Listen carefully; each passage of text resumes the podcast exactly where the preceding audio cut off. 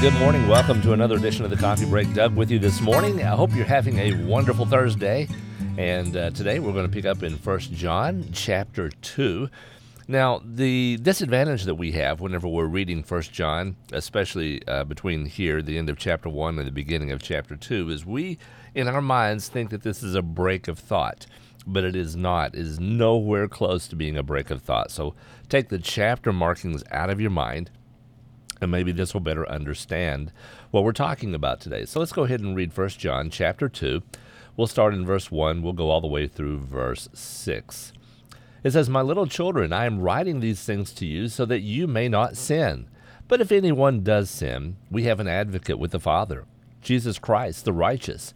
He is the propitiation for our sins, and not for ours only, but also for the sins of the whole world.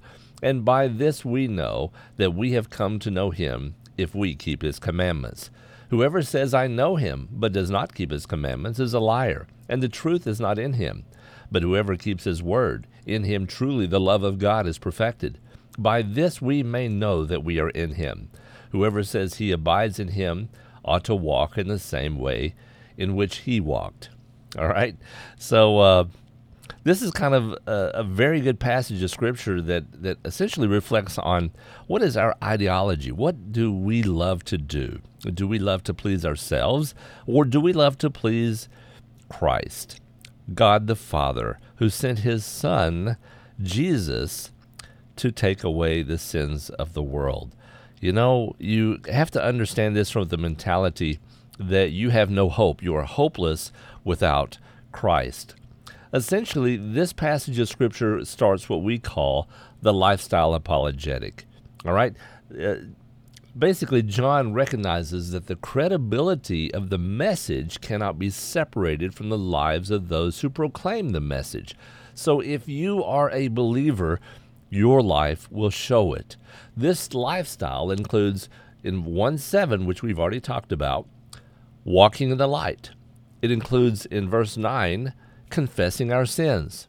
It includes in verse 1 of the second chapter, which we are talking about today, growing in holiness.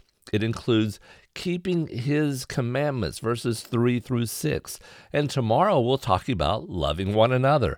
And then in on Monday we'll talk about we'll talky we'll talk about hating the things of the world and the flesh, or basically what we call our sinful nature. Well, this should give you enough to think about today. Just ask yourself the question Is your life proclaiming your belief?